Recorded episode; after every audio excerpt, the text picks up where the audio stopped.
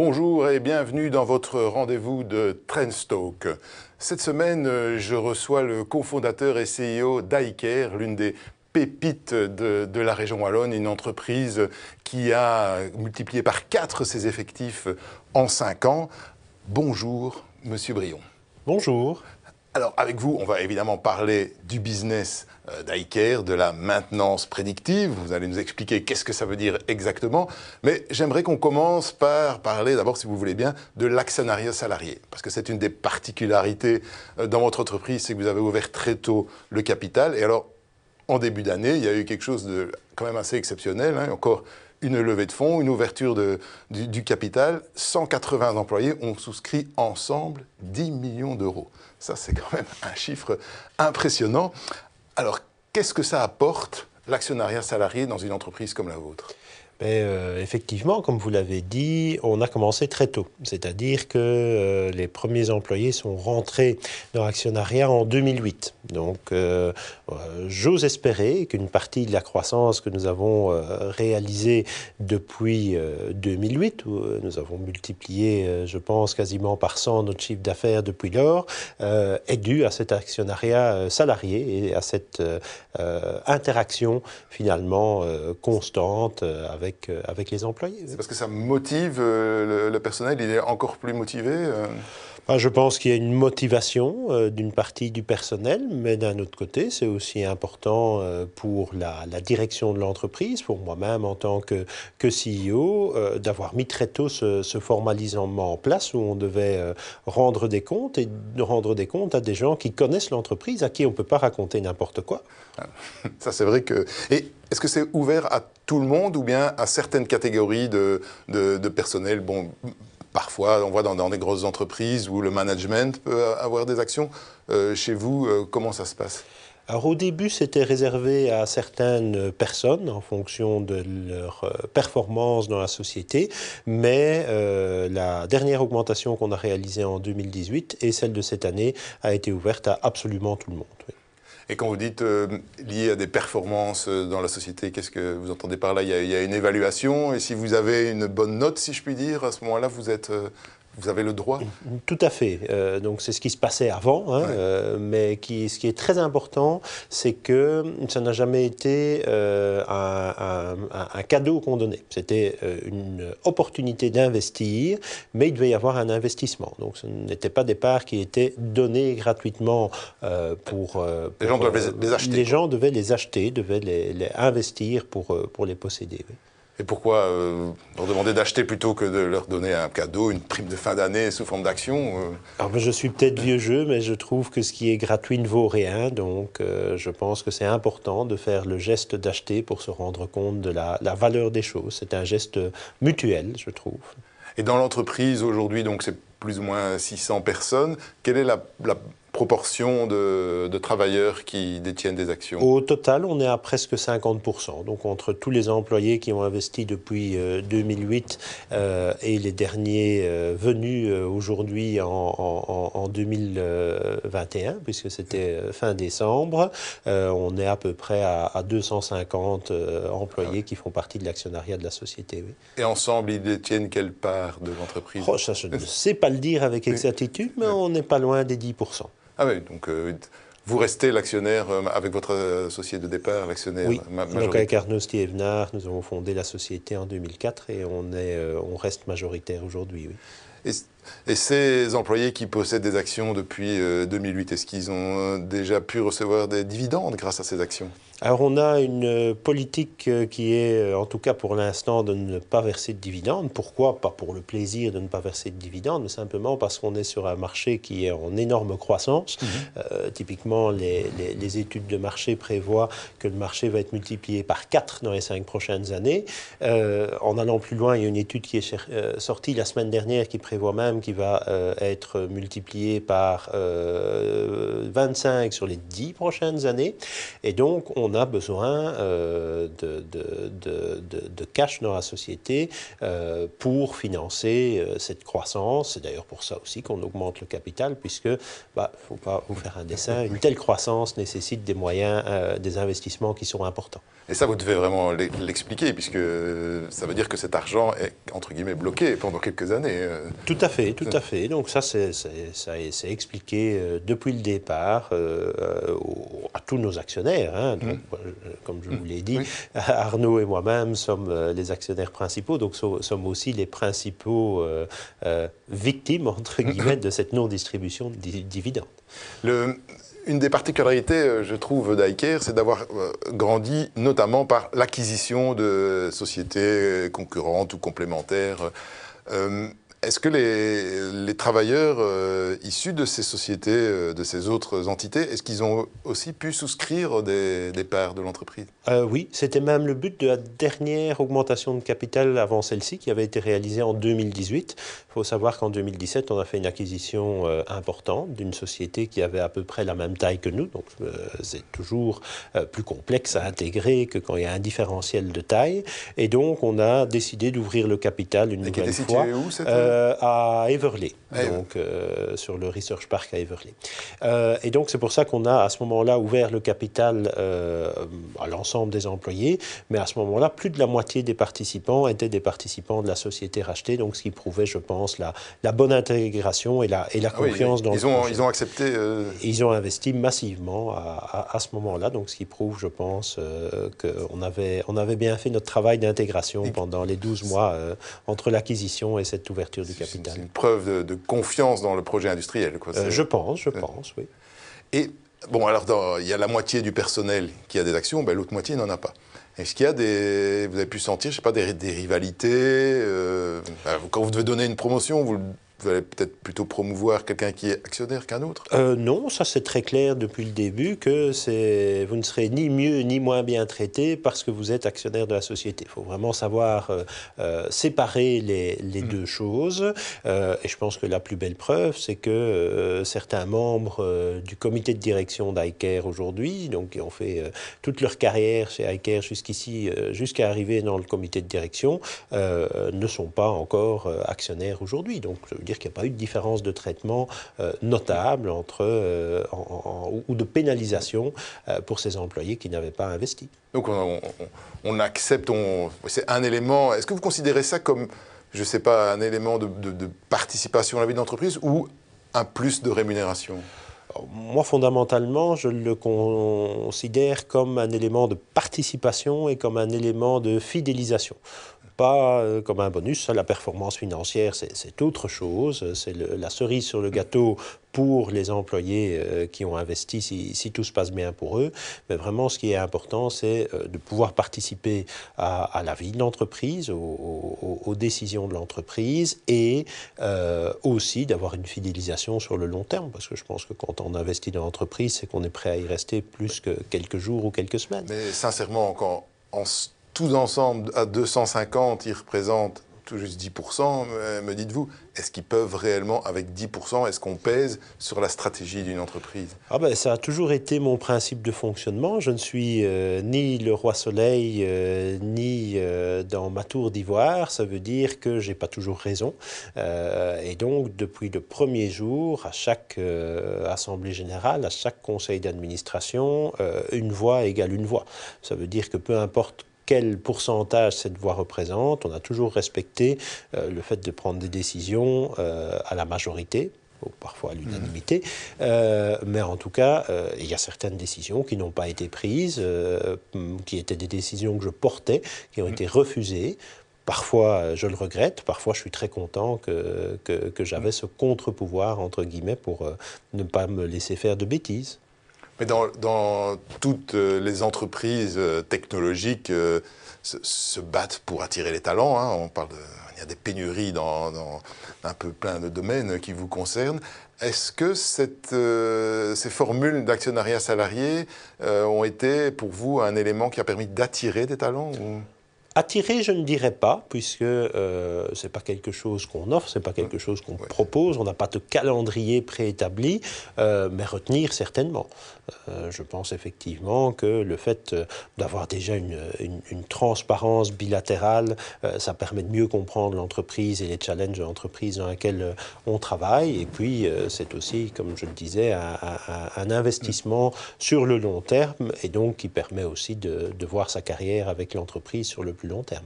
Mais même si, si ça commence à permettre de, de retenir ou de conserver euh, les, les, les, personnes, il y a quand même des personnes qui partent, soit des choix de vie, soit, ben, comme vous faites ça depuis 2008, il y a des gens qui ont pris leur pension depuis.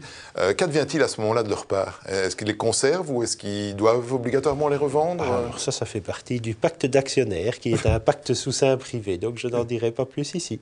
Ah oui, donc, mais c'est bien prévu et... C'est bien prévu, parce que ça, je pense que c'est important, de ne pas avoir euh, des parts qui soient éparpillées, entre guillemets, dans la nature. Euh, donc, euh, il y, a, y, a, toutes les, les protections ah nécessaires. eux ne peuvent pas les revendre à n'importe qui. Euh, en tout cas, les, tous, les scénarios, oh, y a, si, si, ils ont la liberté euh, de les revendre. Euh, il y a des droits de préemption mmh. qui existent, ah comme moi-même, j'ai des droits de préemption envers d'autres actionnaires. Si je décidais de me dire c'est quelque chose de tout à fait classique, il n'y a pas on n'a pas deux catégories où toutes les parts, il n'y a pas de part A, de part B, de part C. Euh, toutes les parts euh, sont traitées de la même manière. Ça veut dire que euh, oui, effectivement, il y a des droits de préemption. Oui, il y a des, des, des, des, droits et des devoirs qui sont liés à ces parts, mais aucun de ces droits et devoirs, enfin tous ces droits et devoirs sont appliqués également aux autres mmh. actionnaires, donc à moi-même. Donc mmh. voilà. Je pense qu'il y a une égalité de traitement pour tous les actionnaires. Est-ce que c'est une formule que vous recommanderiez bah, aux dirigeants d'autres entreprises en Wallonie ou ailleurs? Ah, euh, sans hésitation. Je, ne comprends pas d'ailleurs pourquoi il n'y a pas plus d'entreprises euh, euh, qui mettent en place ce genre de formule. Moi, en tout cas, j'ai une vision très long terme du business et je pense que pour s'engager sur le très long terme, c'est une des meilleures manières qui soit de, de, partir pour un long bout de chemin avec ses employés. Mais ça, ça impose aussi de partager une partie du pouvoir et donc tout le monde n'aime pas ça. Ah, je pense que euh, justement les, les, les, les, CEO les plus avisés sont, sont, ceux qui partagent le pouvoir et qui sont à l'écoute euh, euh, des différentes sensibilités dans leur entreprise, que ce soit les employés, que ce soit d'autres actionnaires, même minoritaires.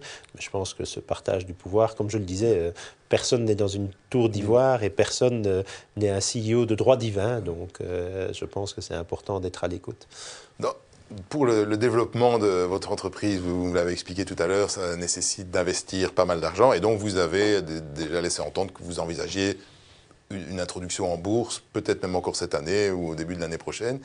Mais dans ce cadre-là, que signifie encore euh, l'actionnariat salarié? Parce que ces gens vont être euh, dilués, euh, vont sans doute perdre du pouvoir. Justement, vous, disiez des actions peuvent partir dans, tous les sens, mais là, ce sera le cas. quel est le sens de combiner les deux?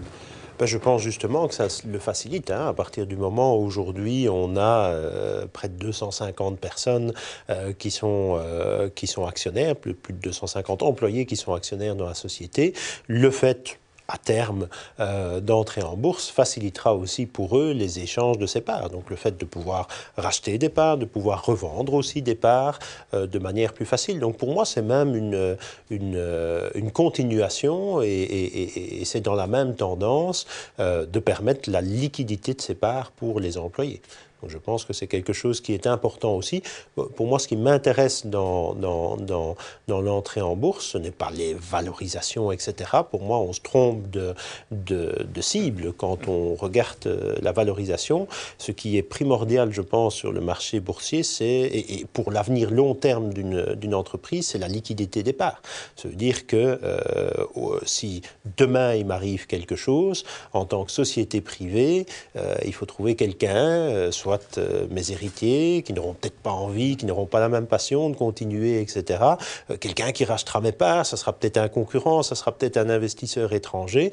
À partir du moment où, où, les parts d'une société sont cotées en bourse, c'est plus facile de faire face à, des, grâce à cette liquidité, de faire face à des imprévus, à des accidents ou à des incidents.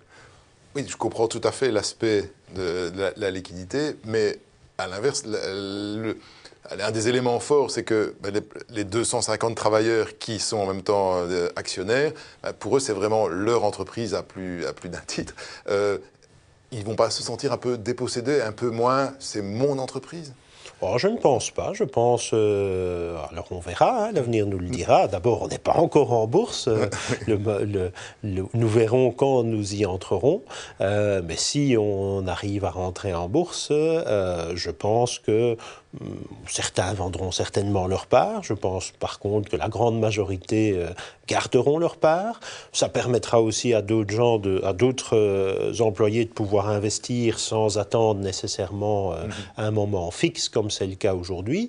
Et puis, euh, n'oublions pas aussi le, conseil d'administration où les employés euh, sont représentés. Euh, donc, je pense que là, c'est une, une, représentation qui perdurera de toute façon. Ça, c'est quelque chose que vous souhaitez. C'est quelque chose que je souhaite faire perdurer. Oui. Ah oui. Le, bah, vous, nous avez dit que vous recommandez à, tous les, dirigeants d'entreprise euh, d'adopter un, tel système, ou en tout cas de trouver une formule, parce que j'imagine qu'il y a à peu près autant d'actionnaires et salariés qu'il y a d'entreprises qui pratiquent. Et euh, est-ce qu'il faudrait que les pouvoirs publics mettent en place une série d'incitants fiscaux ou autres pour faciliter euh, ces investissements? Bah, je pense que euh, globalement, il faut le promouvoir. Euh, alors, est-ce que c'est via des incitants fiscaux? Est-ce que c'est via euh, des, des je, ne sais quelle méthode Mais je pense que on a besoin plus que jamais euh, d'un ancrage belge euh, et wallon sur le long terme. Je pense que euh, sur les 40 dernières années, on a, permettez-moi l'expression, vendu les joyaux de la couronne, mhm. que tous les centres de décision sont, sont, partis en dehors, beaucoup de centres de décision sont partis en dehors de, de Belgique et de Wallonie, et que donc on a un peu perdu les, les, les, les rênes de notre, de notre économie. Donc je pense que c'est important d'avoir des entreprises euh, locales avec des centres de décision euh, locaux et que pour ce faire, euh, l'actionnariat salarié, c'est pas une invention. Hein. L'Allemagne, qui est une économie florissante, est un bon exemple de la présence euh, des, des, employés même des syndicats dans l'actionnariat et dans les boards euh, des entreprises pour garantir cet ancrage local. Donc je pense que d'une manière ou d'une autre, il faudrait... on a un peu une vision passée, je trouve, en Belgique et en Wallonie, de, de, de guerre, de guerre entre le patron et ses employés alors qu'aujourd'hui, ben, on ne construit pas une société sans patron et on ne construit pas une société sans employés. Donc euh, c'est vraiment un bénéfique euh, pour, euh, pour les trois parties, la société, les employés et le patron, de, de s'entendre. Ikea, vous le considérez comme un des joyaux de la couronne? Pas encore, pas encore. Euh, je pense qu'on est euh, prétendant à être un des joyaux de la couronne dans 10, dans 15, dans 20 ans. Comme je vous l'ai dit, euh, nous, on ambitionne de multiplier notre chiffre d'affaires par 5 sur les 5 prochaines années. Et une récente étude de marché prévoit que ça va même continuer au-delà, que le marché, en tout cas, va même continuer au-delà de ça sur les 5 suivantes. donc, je n'aime pas faire des plans à 10 ans. on vit dans un monde qui est tellement volatile que 5 ans, c'est déjà bien assez long. Donc, on verra dans cinq ans où on en sera et comment on se positionne pour, euh, pour la suite. Mais donc, si on passe bien euh, cette, euh, ce challenge des cinq prochaines années, et encore plus celui des dix suivantes, oui, je pense qu'on peut devenir un, joyau wallon, je l'espère, c'est mon ambition en tout cas. Et toujours avec un siège social et une activité principale à Mons. Ah oui, oui, euh, ça c'est notre, euh, notre HQ1, comme on l'appelle, parce qu'on a un deuxième euh, siège à Houston, aux États-Unis, parce que forcément il y a des décisions qui sont à prendre avec le décalage horaire, qu'on ne peut pas toujours se permettre de prendre ici à partir de la Belgique. Mais oui, l'ancrage est, est, bien montois. Ben, c'est très, bien, un ça peut être un exemple pour, pour la Wallonie, mais peut-être il est peut-être temps d'expliquer à, nos téléspectateurs ce qu'est exactement le business d'ICARE, la maintenance prédictive. Qu'est-ce que ça veut dire? Mais c'est assez simple. En fait, euh, le concept est assez simple. Les technologies derrière, derrière sont assez complexes, mais le concept, c'est, euh, on dit toujours mieux vaut prévenir que guérir. Et moi, je rajoute mieux vaut prédire que prévenir. Euh, c'est-à-dire, pour pas prendre toujours l'exemple du Dr House, prévenir la météo, c'est se dire, les prévisions météo, c'est se dire, on va prendre un parapluie parce qu'on ne sait jamais.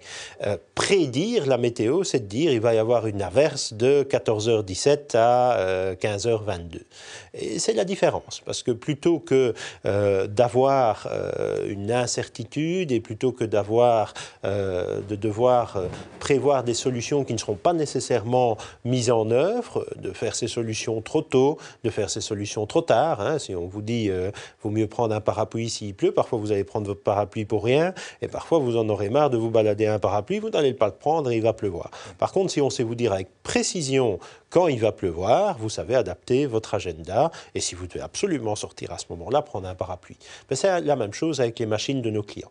Donc notre objectif, c'est de leur dire avec précision quelle pièce ou quelle machine va casser et quand pour qu'ils puissent planifier les opérations de, maintenance sur leur machine.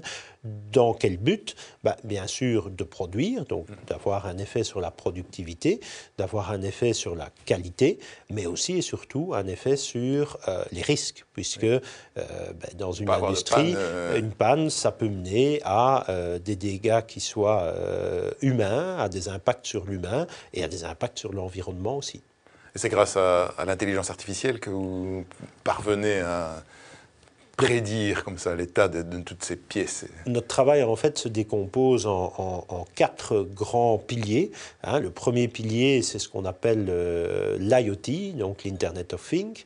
Euh, c'est en fait des capteurs qui permettent de transformer une donnée physique sur une machine en euh, donnée digitale. Ça, c'est euh, la première étape. La deuxième étape, euh, c'est ce qu'on appelle la connectivité. C'est que ces capteurs qui sont un peu partout dans le monde, ces données qui sont digitales, ben, il faut bien les retransmettre dans une base de données centralisée pour pouvoir euh, les analyser. Donc ça, c'est la deuxième étape du travail. La troisième étape du travail, c'est communément appelé le big data, c'est-à-dire d'avoir une base de données qui est organisée et sécurisée pour pouvoir recevoir ces millions, si pas ces milliards de données euh, chaque jour. Et la dernière étape, euh, c'est effectivement les algorithmes qui font en sorte d'analyser ces données pour pouvoir euh, mettre le doigt sur, les, les, sur quelle machine, quelle pièce sur quelle machine va casser quand. Et vous faites ce travail uniquement pour l'industrie, hein, c'est votre créneau. Nous, nous euh, travaillons exclusivement sur l'industrie, oui, il y a des, des, des, autres applications qui peuvent euh, être développées dans le, dans, dans le domaine euh, privé, dans le domaine des hôpitaux, dans le domaine automobile, pourquoi pas, mais nous, notre, notre créneau, c'est l'industrie. Et, cette idée, ça vous est venu comment de, de, lancer ça ah bah, c'est assez simple, c'est mon mémoire de fin d'études. Donc euh, j'ai réalisé mon mémoire en 2000 euh, sur le sujet euh, et après j'ai été travailler pendant trois ans pour une société américaine. Je n'ai malheureusement pas pu développer mon mémoire avec eux comme je m'y attendais et donc j'ai décidé de prendre le risque et de, de, de quitter cette société pour relancer iCare tout, bénéfice pour la Wallonie, hein, jusqu'à présent en tout cas. De... Oh, écoutez, on verra, hein, comme je dis, nous ne sommes pas encore un joyau de la couronne, mais j'espère que nous sommes un prétendant. Mais ça veut dire aussi, alors peut-être, vous, vous, êtes impliqué aussi dans toutes les réflexions économiques pour la région wallonne. Euh, ça veut dire aussi que dans l'industrie technologique, où on dit souvent qu'on a du retard, etc., mais il y a quand même moyen de faire bien, bien son trou. Euh, D'abord, sans doute qu'il y a la main-d'œuvre formée, quoi qu'on dise. Euh, sinon, ben, on n'y arrive pas. Je pense qu'il euh, y a une double opportunité. On a euh, d'abord une croissance phénoménale de l'industrie technologique. On, ne se rend même pas compte. Moi-même, il, il, y a cinq ans, je ne m'imaginais pas certains jobs qu'on crée aujourd'hui. Donc, pour vous dire à quelle vitesse euh, la, la, technologie euh, évolue et permet d'ouvrir des, des, opportunités qui sont euh, fantastiques.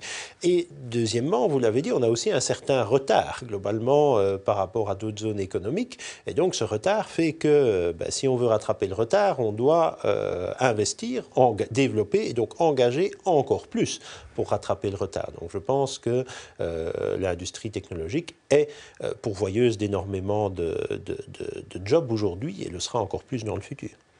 Vous avez du mal, vous aussi, à, pourvoyeuse de jobs, à trouver les talents? On n'a pas trop à se plaindre parce que, mais on a investi énormément en interne euh, pour pouvoir, euh, pour pouvoir euh, faire face à nos besoins d'engagement. Donc, on a un, planning d'engagement ben, justement sur cinq ans, et donc on sait quelles sont les ressources internes qui sont à mettre en place, quelles sont les, les, les, les campagnes à mettre en place pour pouvoir atteindre ces ressources nécessaires. Donc, on n'a pas à se plaindre parce que ça fait plusieurs années que, qu'on investit justement parce que hum, quand on a cette vision long terme et, et, cette, euh, la chance d'avoir cette vision long terme, parce que malheureusement, euh, toutes les entreprises n'ont pas, euh, n'ont pas des, perspectives de, de, croissance de leur marché comme nous l'avons aujourd'hui, bah, ça permet de pouvoir rentabiliser des investissements dans le recrutement la croissance de votre marché, c'est sur la planète entière. Euh, j'imagine que votre business, n'est pas centré sur la Belgique. Euh, non, non, on est présent un peu partout dans le monde, mais notre cœur de métier, c'est vraiment euh, l'Europe et les États-Unis. Donc ça, c'est vraiment le, cœur de notre métier. On a, en tout cas, on n'envisage pas dans les cinq prochaines années de développement dans les fameux briques qui hmm. sont certes parfois attractifs, mais aussi à risque. Eh bien, Monsieur Brion, je vous remercie pour euh, toutes ces précisions, toutes ces informations sur les développements futurs euh, d'ICARE, les, croissances potentielles. Et ce qu'on peut tous euh, espérer, c'est que ben, ces travailleurs salariés d'ICARE puissent, dans quelques années, faire de belles plus-values. Ça signifie qu'il y aura eu une entreprise qui s'est bien développée au bénéfice de l'économie wallonne. Je vous souhaite un bon week-end et à la semaine prochaine.